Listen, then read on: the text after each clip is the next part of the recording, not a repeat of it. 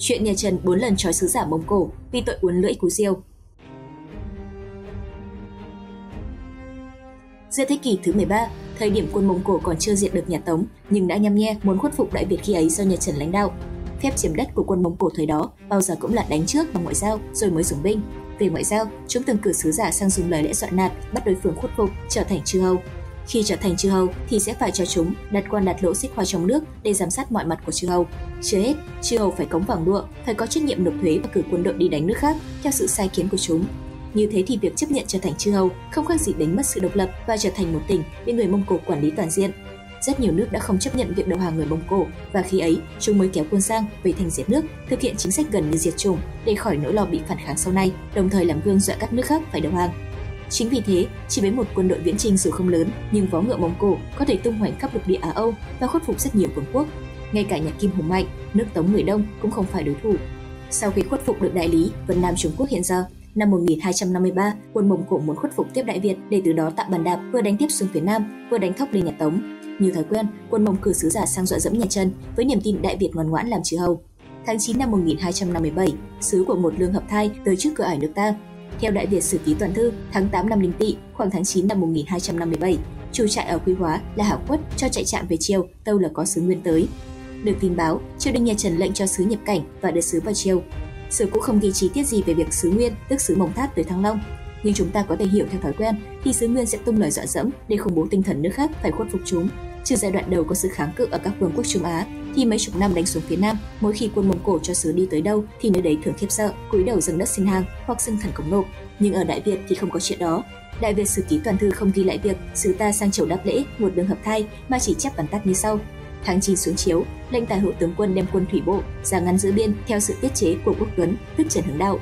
Mùa đông tháng 11, lệnh truyền cả nước sắm sửa vũ khí. Tháng 12 ngày 12, tướng Nguyên, một lương hợp đài xâm phạm Bình Lệ Nguyên.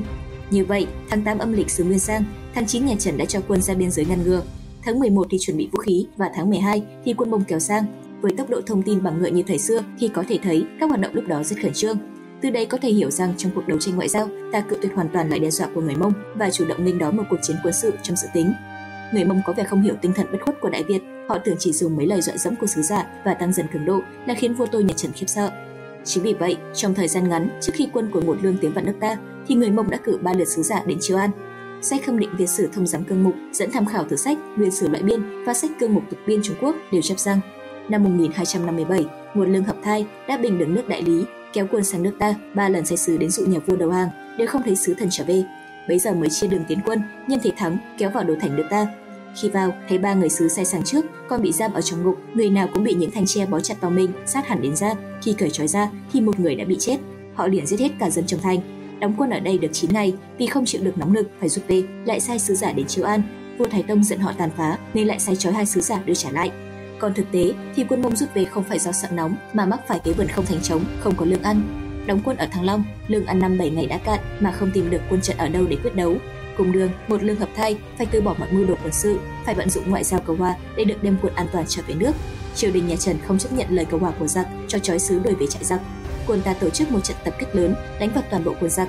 Giặc không chống đỡ nổi, thiệt hại nặng, phải dồn toàn lực đem tàn quân chạy về nước, như vậy, trước và sau cuộc kháng Nguyên Mông lần thứ nhất, ta đã bốn lần cho sứ giả giặc, điều mà chưa nước nào khi ấy dám làm. Cũng phải hiểu rằng, sứ giả quân Mông không hề cư xử theo nghi lễ ngoại giao, mà chỉ là những kẻ khiêu chiến, coi thường nước khác nên cần bị trừng trị.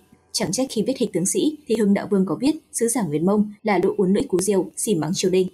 Cảm ơn các bạn đã xem video. Nhớ nhấn like và đăng ký kênh Từ điển lịch sử để đón xem nhiều video hấp dẫn tiếp theo nhé. Còn bây giờ, xin chào và hẹn gặp lại.